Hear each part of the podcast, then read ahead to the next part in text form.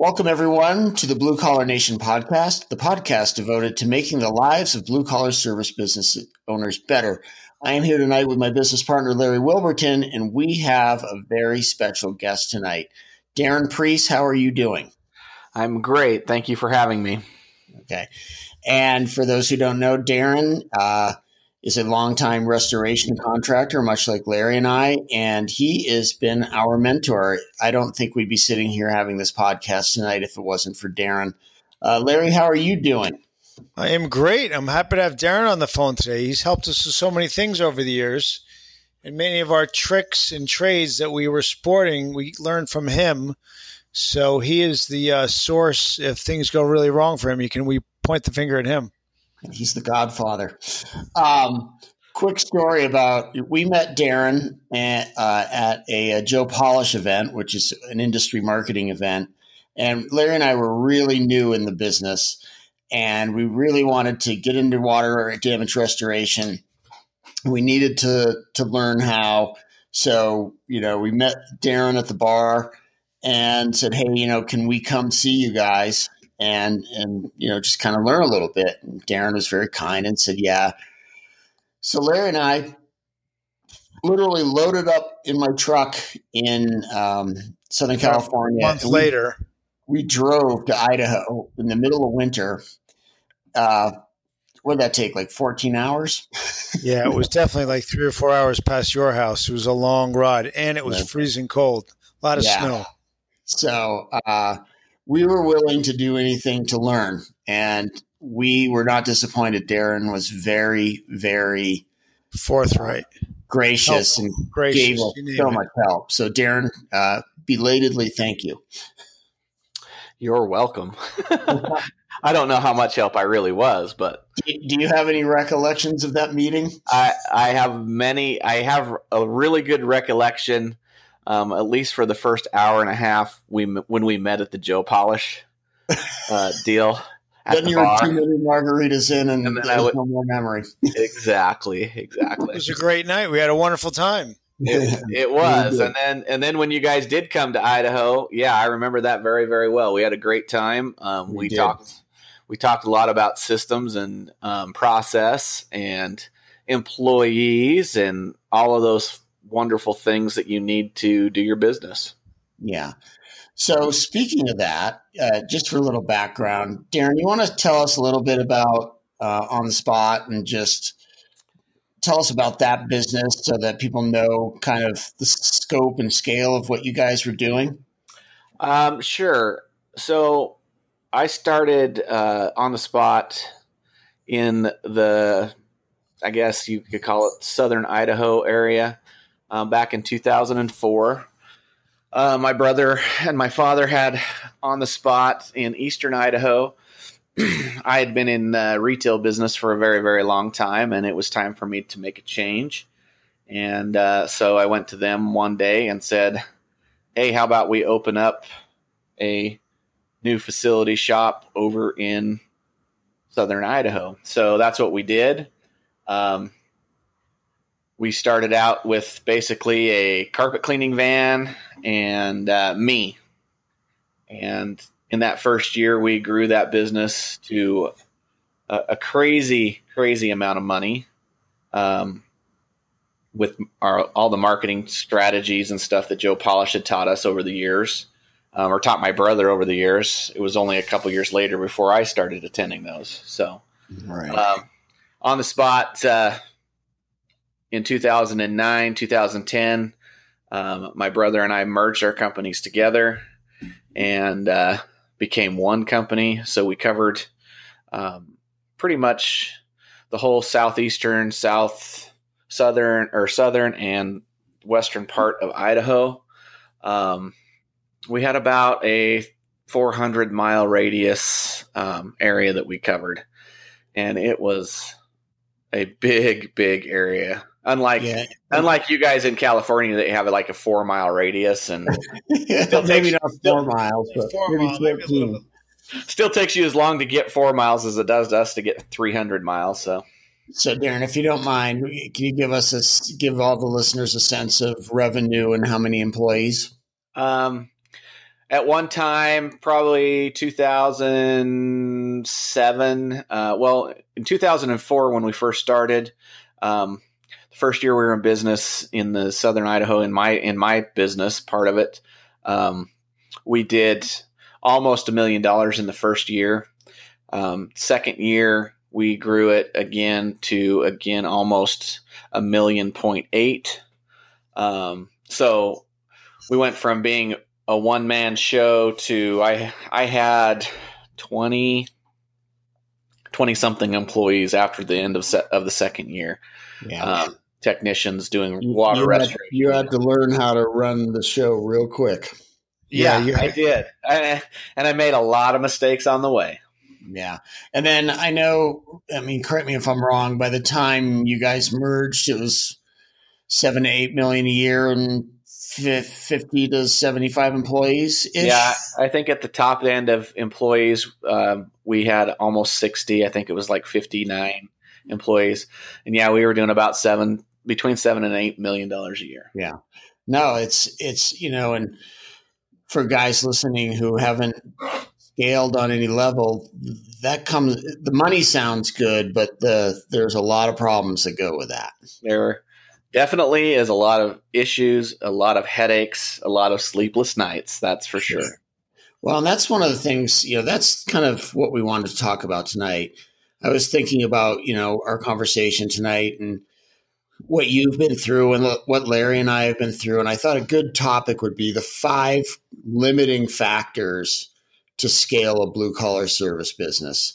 So, uh, first and foremost, I thought we'd start out with technicians.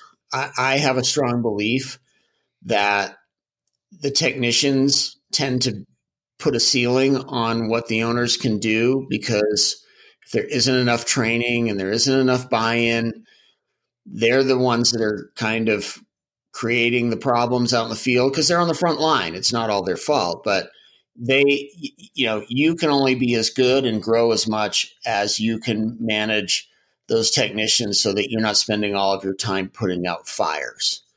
Sure. Um, Larry and, and Darren, what, what's your thought on that? Do you agree with me that that's a huge limiting factor to growth?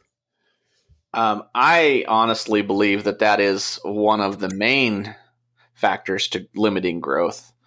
Um, I found out in a very, very fast hurry in my growing of my business, you know, growing from nothing to a million dollars a year in a year was so huge that I didn't know whether I was coming or going. Um, and so I was hiring people left and right, you know, throwing them out on their truck, not giving them a lot of training.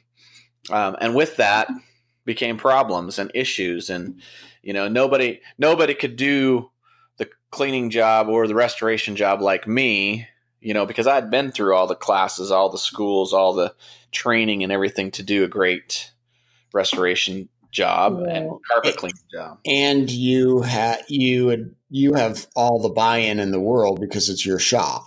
So Absolutely. Absolutely. An issue too. Right. Um, and, and I think that's the rub, isn't it, Darren? It's trying to get technicians to kind of take their own sense of ownership to do the kind of job that you would do right? Correct. Like leadership and culture thing. Correct. And I think that the biggest thing is is um, where I fell short in my business with my people was yes, I valued them as people. I knew that I couldn't get the job done without them, all of that stuff. However, it took me a very, very long time to figure out that they had to learn how, or they had to learn the goals and the ambitions of what I wanted to create and tr- and I had to train them and help them realize what that goal and thing was so that you know because they would be rewarded as well if they were the ones that were there helping grow something. Right. Well and you shared the vision and the why. Absolutely. Yeah. You know and i'd like larry give your perspective because in that whole thing with growth, you know, Larry was always our marketing guy, the relationship guy, you know, and if he doesn't trust the text to do a good job and provide that, he's going to get gun shy and even if it's subconscious, he's going to start marketing. So, I mean, Larry, I know you've struggled with that. You want to speak to that end of it as well? Or not? anyway, well, I I can speak to that. Okay. Uh, because I had sales and marketing people on my staff, you know, and we had many many conversations about, you know, what's the point of a sales and marketing guy going out and building relationships with insurance adjusters, real estate agents, you know, um, and other avenues of income if we weren't providing a great service, you know, because they could go out and spend all the time in the world and create this great relationship and only took one time for us to screw something up to ruin it. Yeah, you know, I mean, we had the same thing. I, I don't, I don't know if Larry's back yet or not, but Larry really struggled with, you know, he's spending all this time, energy, and money developing relationships, and you know, who do people do business with? People that they know, like, trust, and, and ultimately become friends with. You know, Larry became friends with some of our largest referral sources so Larry is so invested in the time and the relationship with these people, he doesn't want to look bad. So if our technicians go out and don't provide the level of service that we want, then Larry looks stupid. So then what happens is Larry gets gun shy. And all of a sudden you, you're watching your sales go down because he's not going to visit those 20 people a day that he's always done to grow the business. Now he's kind of like, oh, you know, this person, we had a little incident. I don't want to go there and look like an idiot. But what that does is that kills your revenue. So you have to get your technicians to the point where your marketing team feels comfortable marketing to their referral sources or you're not going to grow. Did you have that problem, Darren, with your field reps? Absolutely. I think that, you know, the the technicians, when I invested time and effort and energy into teaching them what our goals and our aspirations were and how to do things the right way, um, you could really tell those people that I'd spent that time with um, had, had learned to uh, buy in to the whole thing. And those that I hadn't spent the time with and that I left up to a project manager to teach or whoever a project manager, a production manager, a mitigation manager, the carpet cleaning lead manager, um, all of that, all of those people, although they were great and they were part of knowing what our vision and goals were, you know, um, they could not cast that idea to the other people very well because it wasn't there, it wasn't theirs you know? Right. yeah. Well and if you i mean i think even you kind of hit on you know having the managers do it. If the manager's been there long enough and has had enough one-to-one with an owner or you know enough training from the owner i think that they're also capable of of doing that as well but you know that takes time and that takes the right person too you, you right. Know? Um, you know, I think Larry and I had a guy who was quite good at that. Uh, he really got buy-in from the guys, and you know, we saw the difference between him and previous managers, and it, the difference was huge. And mainly because he could, Great difference, just a connection. When you have that connection with your team. Oh, you're back. Yes, I'm back. You feel my little mute symbol there. See now. Okay. Well, I want to backtrack then because I want to hear your perspective. The question I was asking you was that, you know, you you would become gun shy to market when we'd have screw ups in the field because you didn't want to look bad to the people that you had spent so much time building relationships with.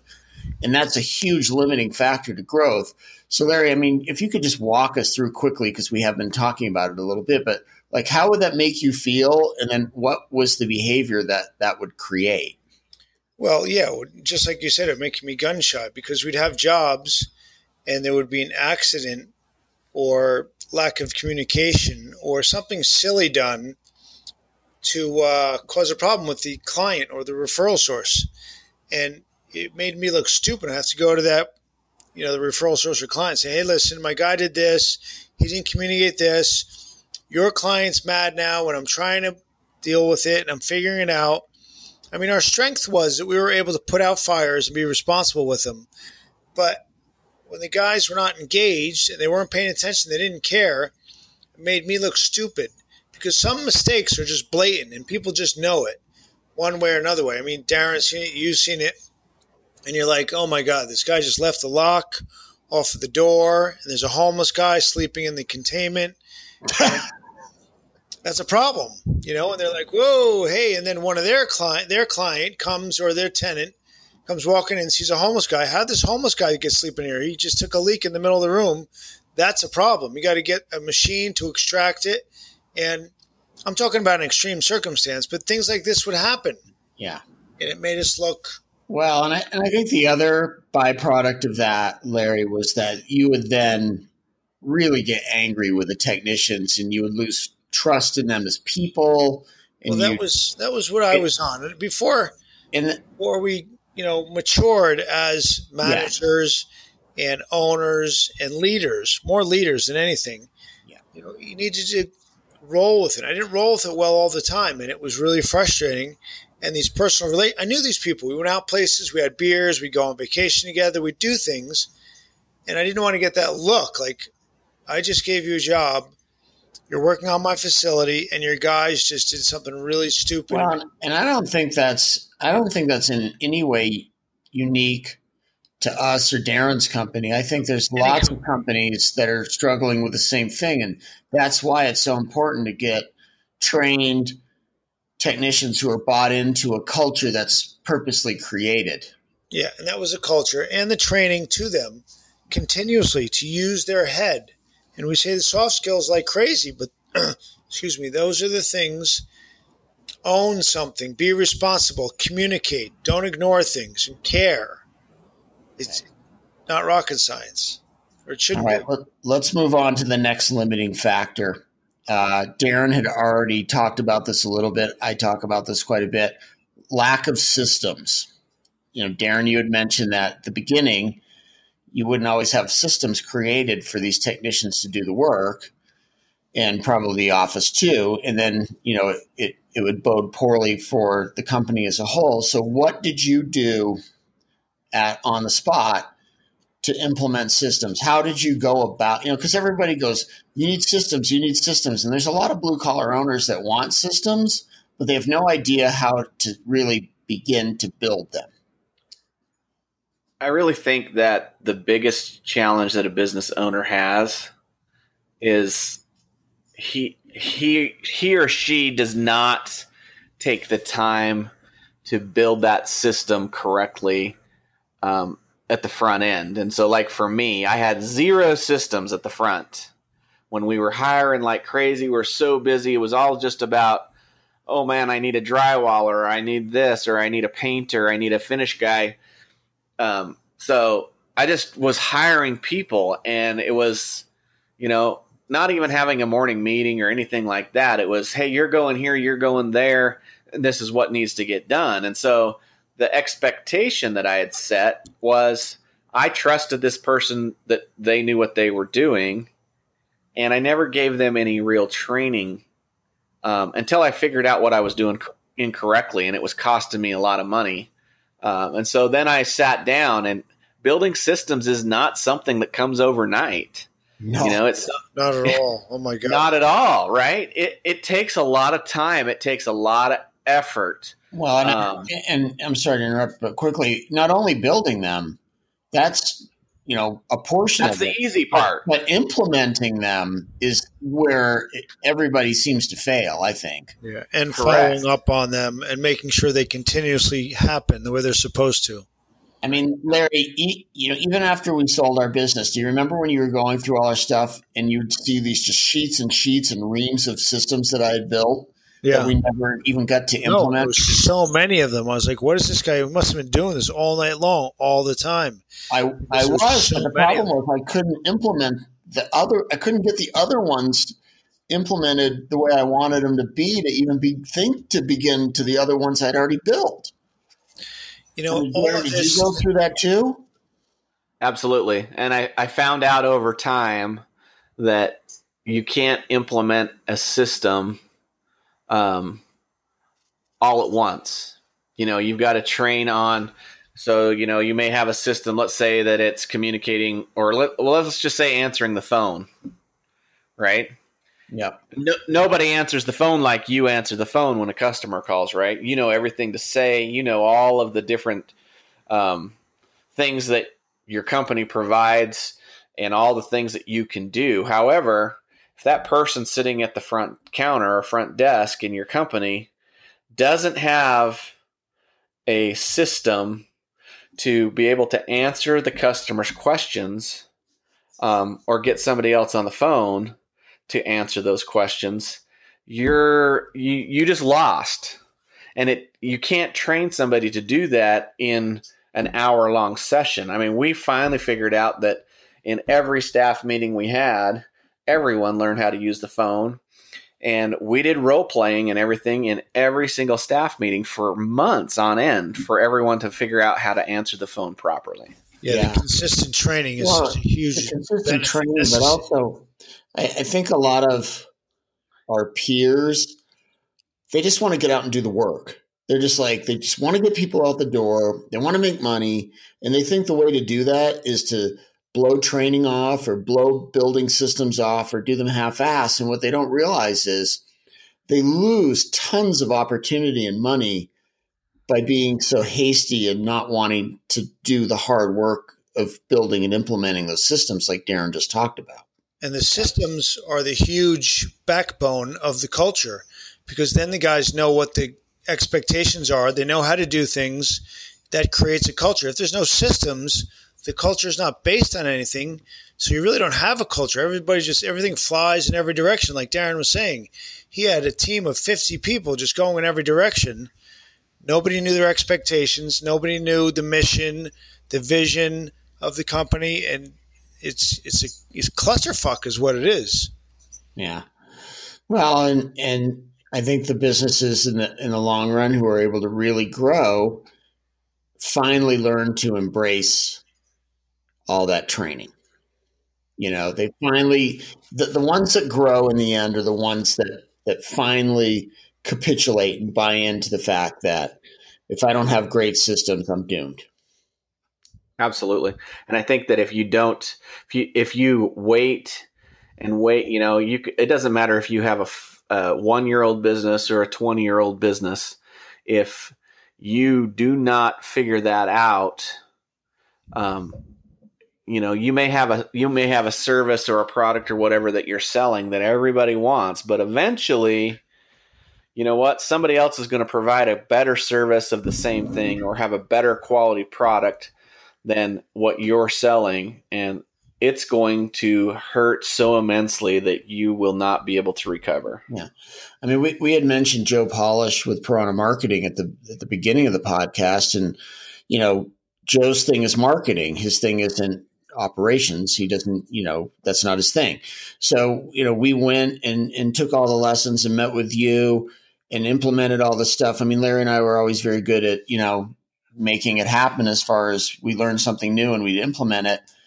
But, you know, we just like you started growing like crazy and we didn't have any systems because we didn't even really know what to do, you know? So then we left Piranha, not because we didn't like Piranha, but we needed somebody to to reign help us reign in the chaos and then you know we went to howard partridge and you know howard's big thing is systems for our industry and that saved us. I mean, we could make all the money that we wanted, but if you didn't have good systems, all that money was coming in the front door and just blowing out the back because you were just constantly having problems. And you know, what's the point of making money if you don't get to keep any of it? Right. So, anyway, I think systems are are also a big thing. Um, Darren, we're going to step into your territory in the next one. I think one of the next limiting factors is just a lack of capital or a lack of being able to manage your cash flow.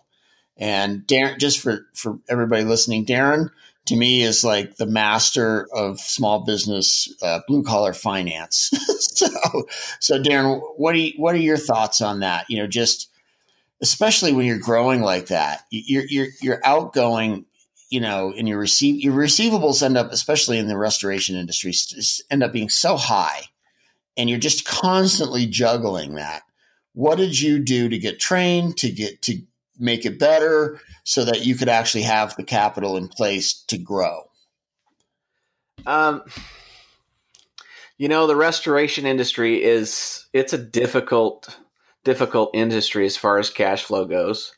You know, you're you're working with insurance companies, adjusters, agents, whatever. You're you're dealing with people at their at their darkest moments on floods, fires, whatever. And um, it took me a while to figure out what things were really, really costing me. You know, I, I had a I had a conversation with a gentleman the other day that we're actually very good friends. He was um, my very, very first employee, and uh, he was a great guy, hard worker. Um, he came to me three or four years ago and said, "Hey, I want to start my own cleaning business." And this was, you know, six or seven years after he had left my employment. And uh, anyway, so I helped him along. And here a few weeks ago, or I guess it was just two weeks ago, he was here and we went to dinner and had a conversation about, you know, yeah, things are we're, we're making money. You know, he's telling me about you know how they're growing and everything else. We're doubling in sales every year, which is all great and fine and everything else. However, first question I asked him was is do you know what it really costs to start that carpet cleaning van every day? And he's like, "Well, no. Really, the only the only thing I really know is is we're making money and we're growing." And I'm like, "Well, but, that, but are they making money?" Right. And so, I mean, on the P and L, yeah, it looks like he's making money, and that's great. However, for you to be a business owner that knows where you're at and knows your numbers, the very first thing you need to know is what every single thing costs you. And you have to be able to quantify that into, you know, whether you're a carpet cleaning company, whether you're a plumber, whether you're an electrician, whether you're a restoration company. It doesn't really matter. You know, whatever service business you're in, the point of the matter remains what does it cost to do business and how much money per hour does each one of those employees that you have have to bring in for you to a break, break even and b to make you a profit right and you know just as an example of that let's say you own a carpet cleaning business and you darren you and i have had this conversation in the past it's like you buy a backpack vacuum cleaner for six hundred dollars. Well, how many? How long is that going to last? Right? And we know that these vacuum cleaners don't last much more than a year. So really, what you then have to do is take the cost of that six hundred dollar vacuum cleaner and divide it into how many jobs you you average in that twelve month span at you know and then break that down to i don't know it's four dollars for you know of an expense for a vacuum cleaner on every carpet job, and you need to put that into your job costing. Absolutely. you don't have a real good idea of what you're spending, and then you have to do that with your truck payment, your your truck maintenance, and how much that's going to be. You know, and every single little thing has to get broken down. And when guys actually start doing that, they go, "Holy shit, I'm not making any money." Right, and they don't. The thing that they don't really realize is especially those guys who have employees. I'm not saying every business owner, but the majority of business owners, they have got zero clue what their direct labor costs are, including labor burden, taxes, all that other stuff. They have no idea how much they are losing when they send their technicians in the morning to Home Depot to get supplies or whatever for the day. Um, you know, and if you don't know that and figure that out, you know, and then figure out what the solution to that is. Because I'm telling you right now, the worst thing that a business owner can do is send your guys to the lumber yard or hardware store to get supplies that they need because that is one of the largest other than labor one of the largest expenses that you have no idea what's going on oh yeah to give you an example of that you know we we had found out that basically all of our restoration guys would leave the shop and go get gas you know after our morning meeting and you know we had quite a few guys at that point. and you know, one of our carpet cleaners said, Hey man, just so you know, those guys all stand around and smoke cigarettes and hang out for like a long time. So I secretly put GPS units on all the trucks. and I started doing the math. And I mean, we were losing like $30,000 a year in them smoking. It might have been more. I don't really remember. And then, you know, I, I basically brought it up to them that, you know, I'm tracking every vehicle and I know how long you guys are standing there and then we would give them a time limit where after 10 minutes of gassing up, my phone would get pinged if a truck was still at that. We geofence the gas station. so, you know, I mean, I know it sounds extreme, but that, you know, when you're dealing in a service business where margin is everything, those things go make a big difference. And right. And the and you know, I don't think they ever loved that but I would sit there and do all the math out on a whiteboard in a morning meeting to try to get them to understand what it meant to us and how if we were going to have a real business and people are going to get promotions and you know whatever else, we had to manage that kind of time. Cuz you know, 12 guys standing around for 30 minutes smoking is extremely expensive by the time you put that over 12 months. Try 50 employees. Exactly. Larry, do you have anything to add to that whole scenario? Yeah, well, what I think, hang on. You there? Can you hear me? Yeah, we hear you fine. Yeah, we hear you fine. Okay, I just step away from my microphone for a moment. But yeah, it's tough with these guys. It's just consistent training and just to reinforce that. That's what needs to be done. And that's what we're trying to bring to everybody. And many blue collar businesses know about it, but many of them don't have the capacity to do it. So hopefully, not hopefully, we definitely can help them. Well, and the, and the answer is not sticking your head in the sand and pretending that it doesn't exist, because I think that happens a lot. Yes, I agree 100%. Okay, well, on to the next one. And this is kind of Larry's place, but Darren as well. I think a lack of marketing prowess by owner op- owners who are probably owner operators to start with is also a huge limiting factor to their growth. You know, many blue collar service business owners started out as technicians. They think like technicians. Marketing is not their favorite thing to do, not on top of mind. On top of mind for them is how to do a job, how to, you know, be better at it, all the technical stuff. I think a lot of guys don't grow solely because they either don't want to take time to market or they're unwilling to hire somebody who would be good at marketing. And Darren, did you? I mean, I know you and Derek never had that problem. You were a lot like Larry and I, where we like to market. We wanted to just learn how to do it and go do it. But I know you've also consulted with a lot of other owners. Do you see that as a problem in our trades industries? Yeah, I think that the biggest the biggest thing that most business owners in our in this in this particular industry and probably in most um, the biggest thing challenge that they have is being the marketing representative for a company is one of the hardest positions to fill and to track.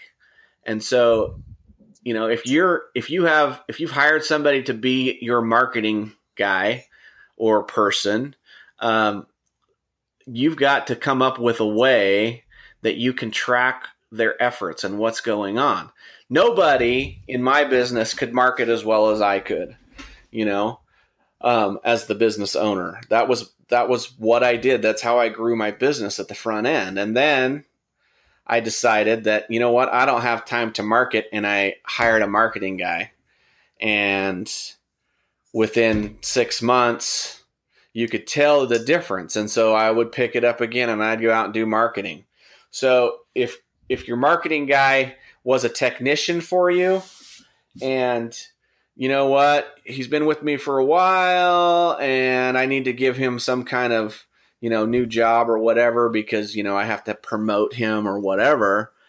Um, the biggest problem with that is is he's a technician. Exactly. He's not a marketer. No. It's like and, making the uh, the teacher the principal yeah. It, yeah, I mean, well, and ju- it's the same goes for management. Just because you're a good tech doesn't mean you're going to be a good project manager. It's it's the same exact thing.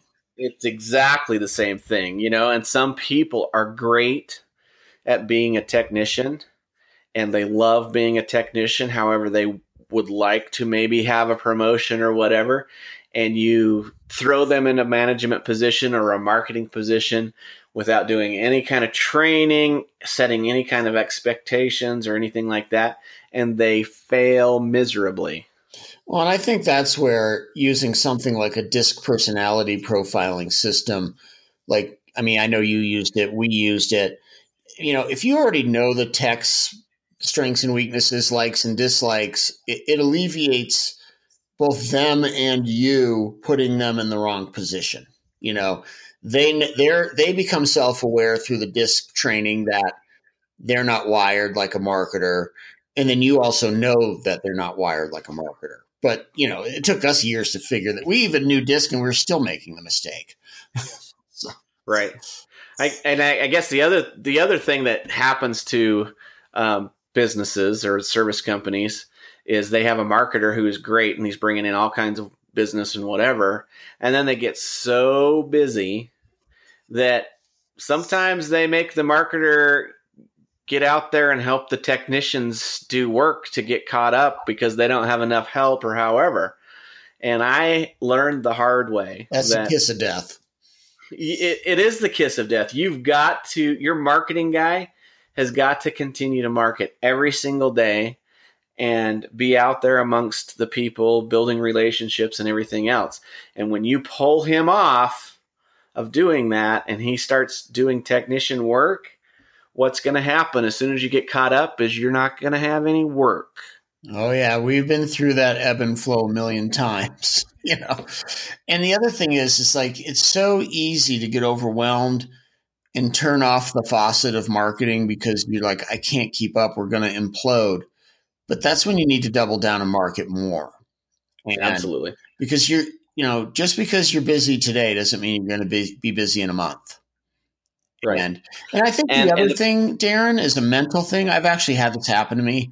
I, I, I had an owner who would actually get upset with me for selling well, you know, because I'd bring in quote unquote too much work and I'd be like, dude, don't ever fucking send me out on a call that you don't think I'm going to sell. Because if you get out of the habit of doing it, you won't be good at it. Right. Like you have to be, you know, whether you're a marketer or a salesman, I mean, you have to be in that success mindset all the time. So you can't tell the marketer, well, slow down because we're really busy right now. right.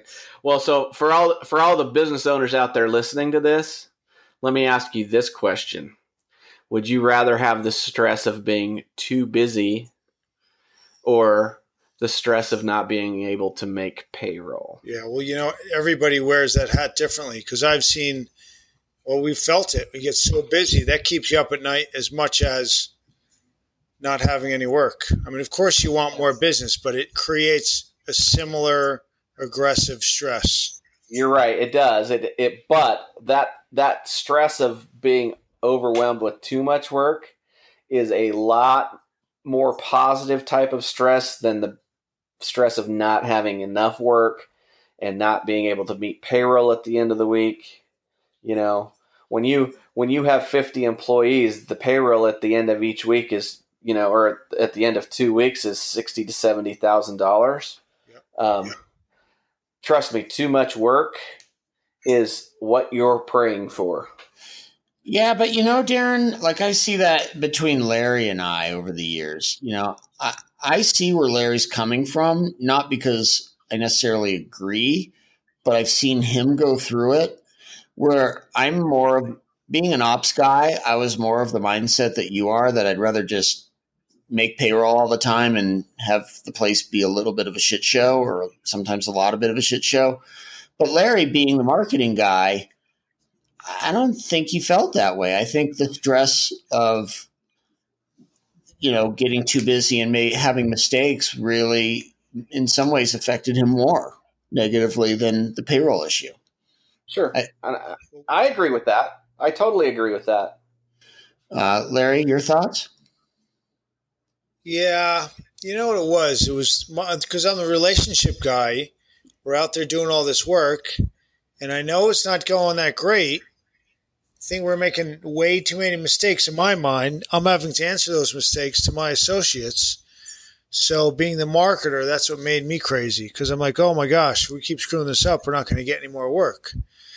So, that affected, but you know, it was also, I mean, remember those times we just didn't sleep for like a week. It was just insane. I wanted that phone not to ring because I was going to lose my mind more than well, but again, that goes back to what we were talking about in the earlier part of the podcast about the techs and the systems. We weren't at a point in those days where we had the techs trained how we wanted them the systems re- where we really needed them, like in the later years. So it was always you and I going out in the middle of the night, and you just want to cry and f- roll up in a fetal position because you hadn't slept in a week. Yeah, you know. Well, I, I think that the biggest thing too is is the, the the point of this whole thing is is you guys did the same thing that I did. That I grew so fast that the growing pains were unbearable. Yeah, it take and it literally takes years to get past that. It really does. And so the biggest thing that I can say to a business owner, yes, growth is great. But I don't believe that you want to grow so fast that you ruin your business or um, your employees. You're great employees because of it. And so, you know, I think that having a 20 to 30% growth every year is fabulous, but having 100% to 120% growth is so mind boggling that most people can't handle it.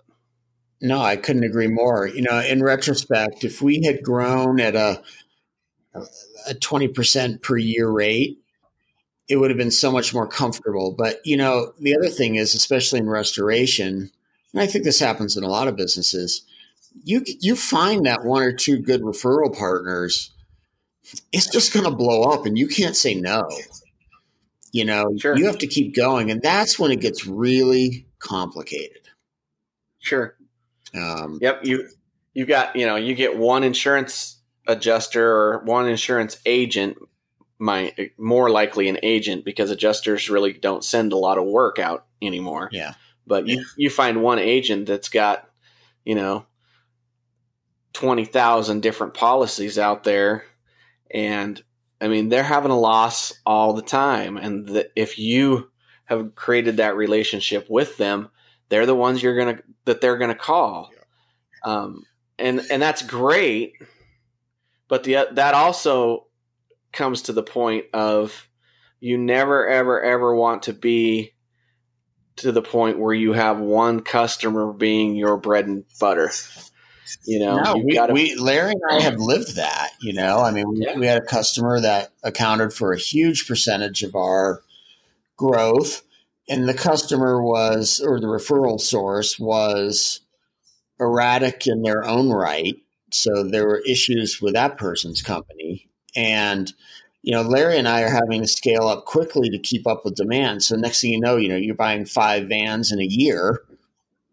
You got all these payments now that you didn't have before, but you know, you're getting flood after flood after flood, and you, you have to have the equipment and the trucks and all the guys. You know, like it, it really puts you in a bad spot.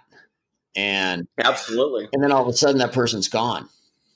Right, and they quit, or or they just quit sending you work. Yeah, you know, um, we had we had the same thing. We had one insurance company that we did oh for about three or four years at the beginning that we did 85% of their claims in the area. You know, and I mean, it was overwhelming. There was probably 40 different agents for this company. So we did all of it.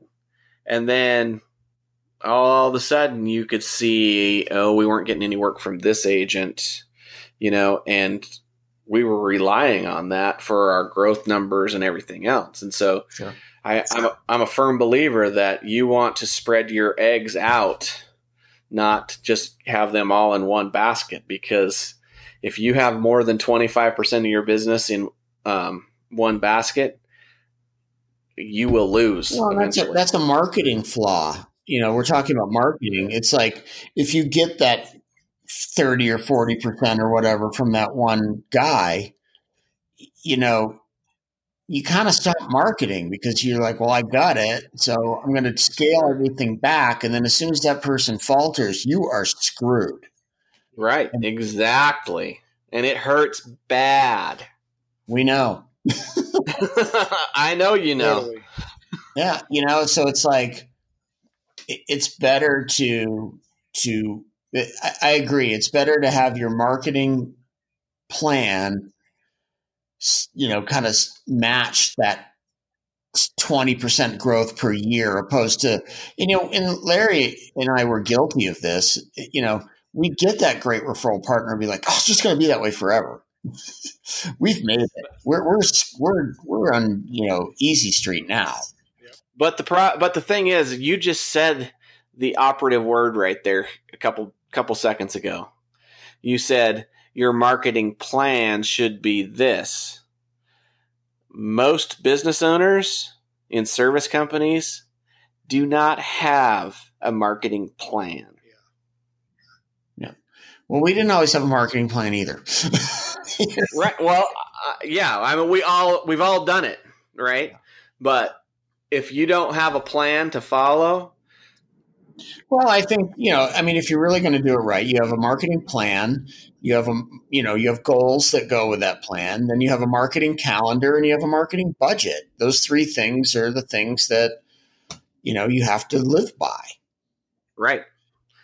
If you don't have a marketing plan or a budget, you are definitely going to feel the effects of ups and downs and webs and flows. Yeah. Well, the other thing is, is that think about this. How many, I mean, when you look at the scope of all across the world, blue collar service businesses, just as a guess, what percentage do you think actually have a marketing plan, a marketing calendar, and a marketing budget, and somebody de- devoted to marketing full time? What percentage would I guess? Yeah. It wouldn't be over 15%. No, I was going way lower than that. yeah, I mean, I that that's saying you know, yeah, fifteen percent is probably way high, but I would say that it's not over that. Larry, you've been going door to door, you know, marketing to trades guys for years. What what percentage of the guys that you have dealt with over the years think have that?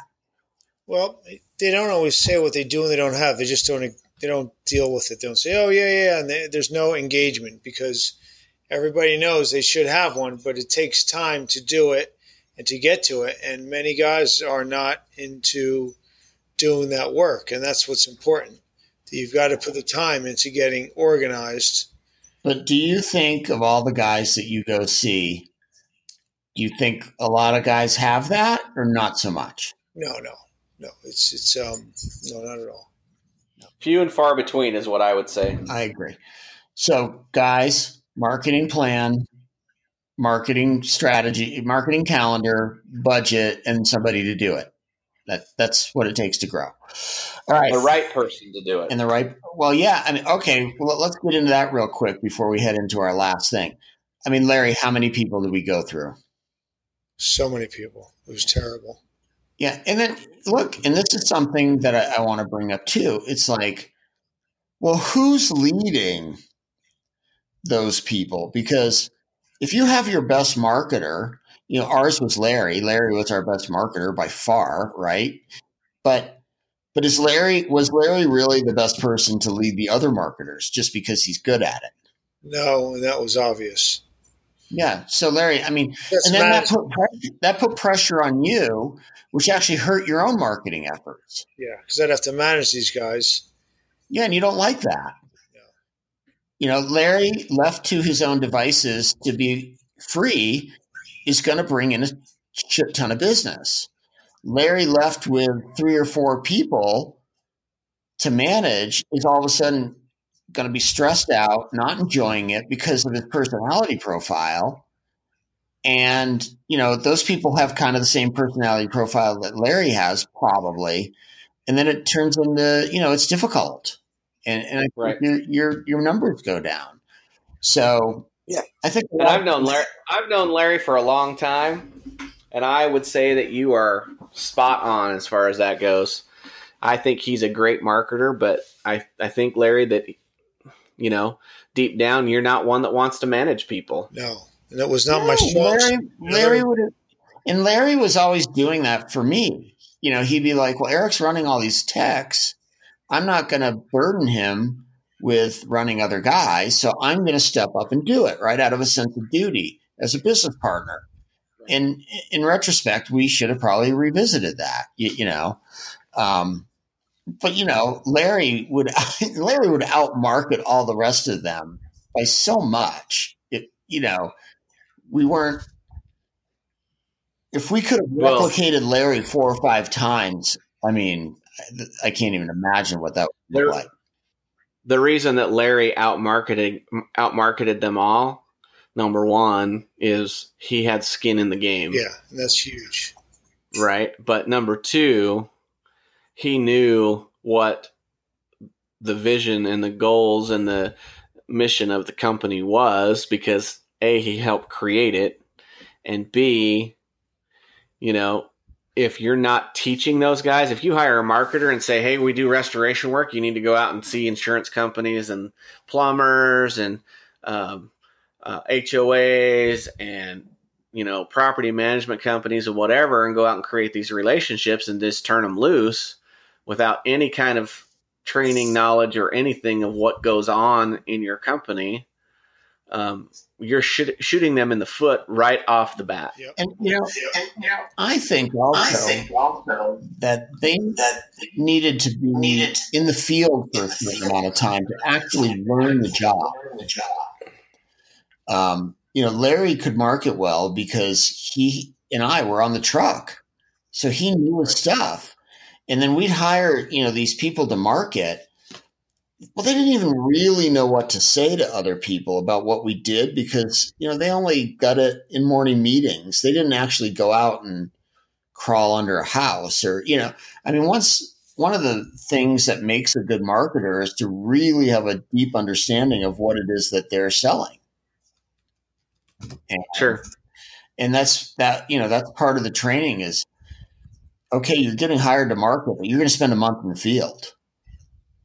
I, I think that's invaluable. And we used to do it like we'd send, oh, we're going to send this person on a job. One job doesn't do it. No, you know, a month's worth of jobs, you probably get the gist of it.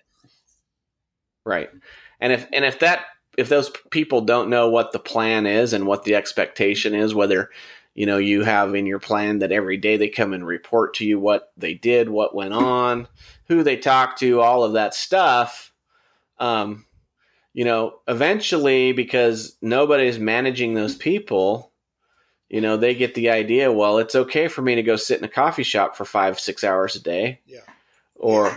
or sit in the walmart parking lot and take a nap for three hours a day. Yeah. Or you know because um, it's a lot easier to do that than it is to go out and see somebody else somebody new. And and go and get your ass kicked all day. Right i mean let's get real. Marketing's not an easy job. No it's the hardest job out there as far as service business goes. It, it's just all there is to it. Yeah. Okay the last thing the last limiting factor we'll move on from marketing. And i think this is a huge one that that people don't talk about enough. Usually the limiting factor, and I think the biggest limiting factor is the owner will not get out of the way.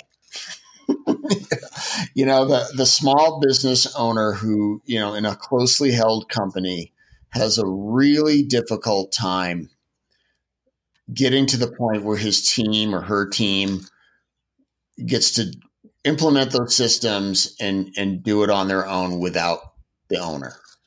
And I think even owners go so far as when that's starting to happen, which is that should be the goal, they start sabotaging it with getting with, with meddling.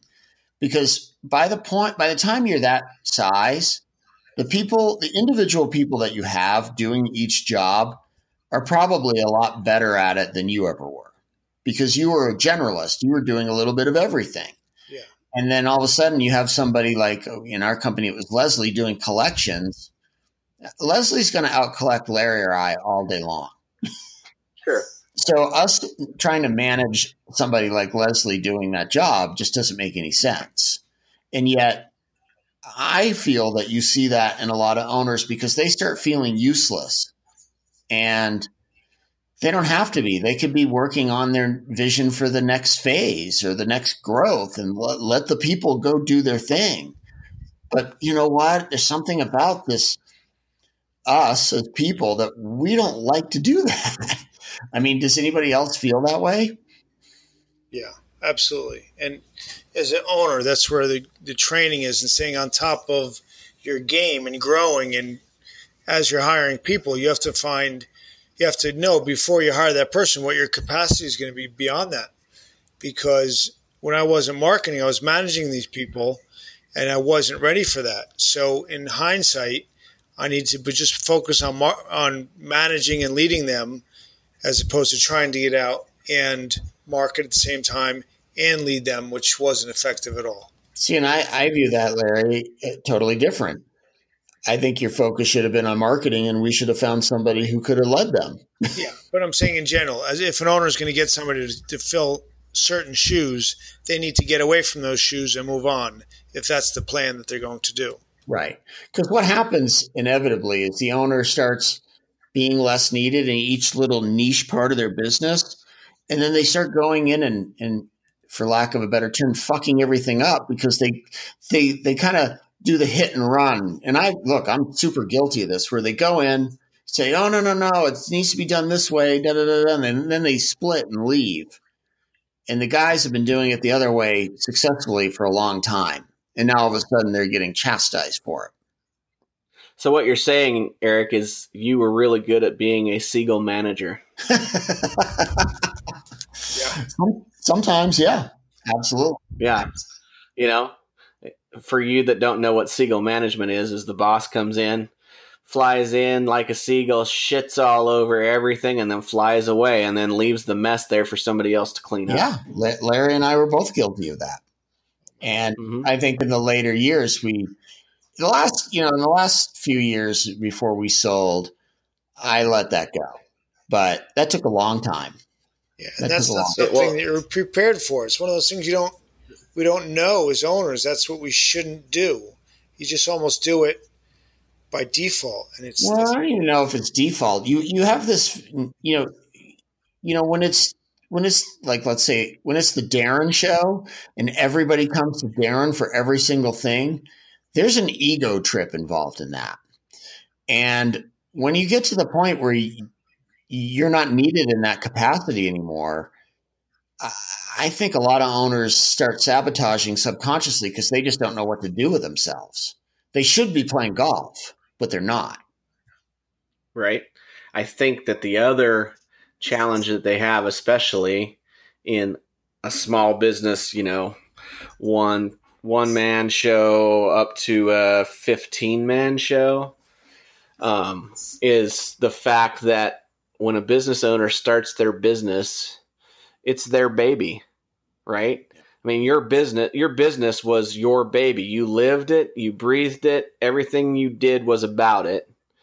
And the biggest challenge a business owner has is learning how to trust others to that could do the job better than you as an owner, but learning how to trust that somebody else can take care of it and you don't have to be the be all person that you think you need to be. Yeah.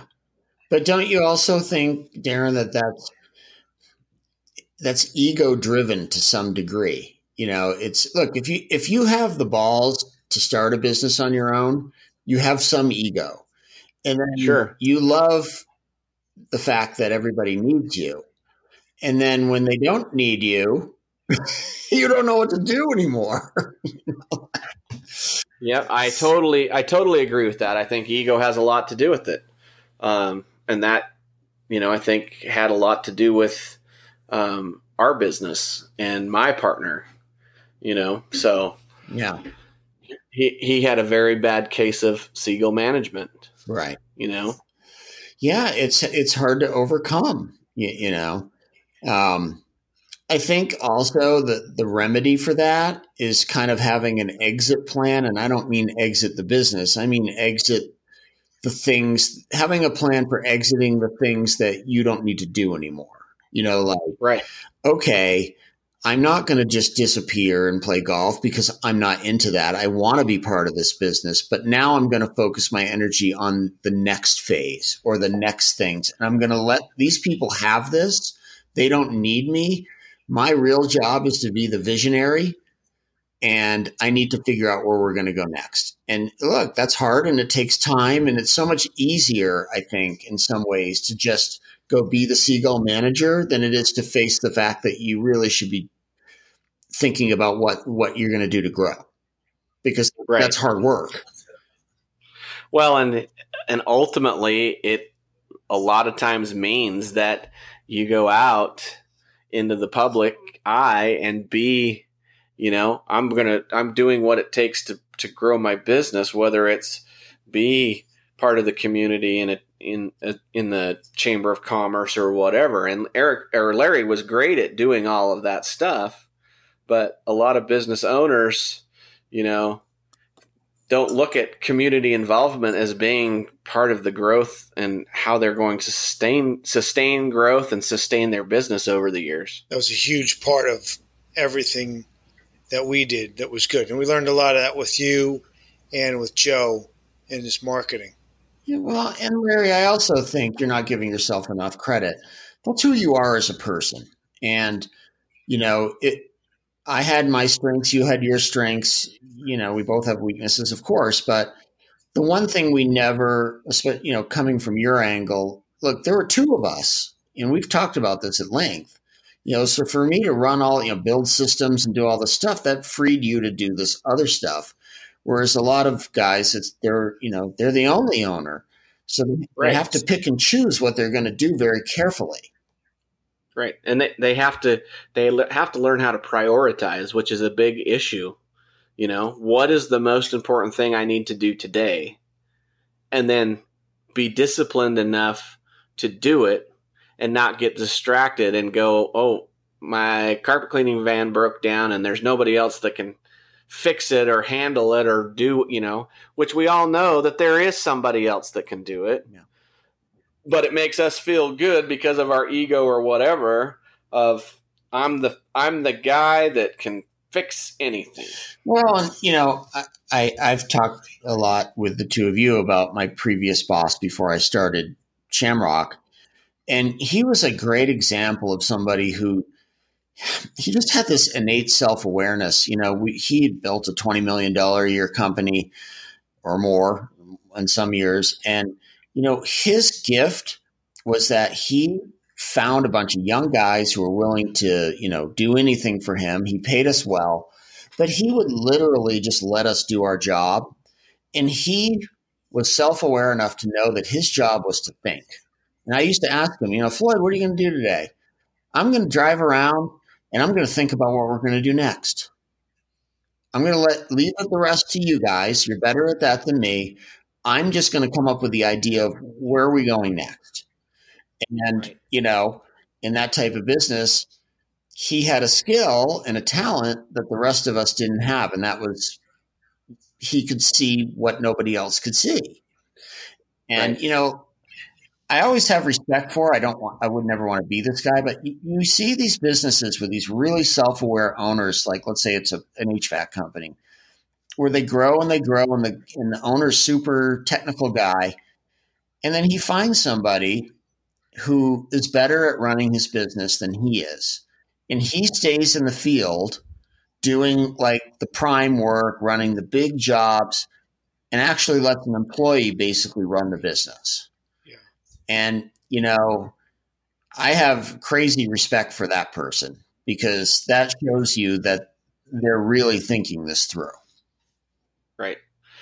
Well, you think if you remember right when we when you guys attended that very first uh, Joe Polish seminar or conference, um, that's one of the main things that Joe and all of the other presenters in that conference talked about is is being aware as the business owner and thinking and you know what's the next step, what's the next thing we're going to do, um, and if you look at where all of those presenters are today, every single one of them have huge multi-million dollar companies. Right. Yeah. Okay. Well, I think we've I think we've done it. We're we're in an hour and five minutes. I thought we were going to do fifteen.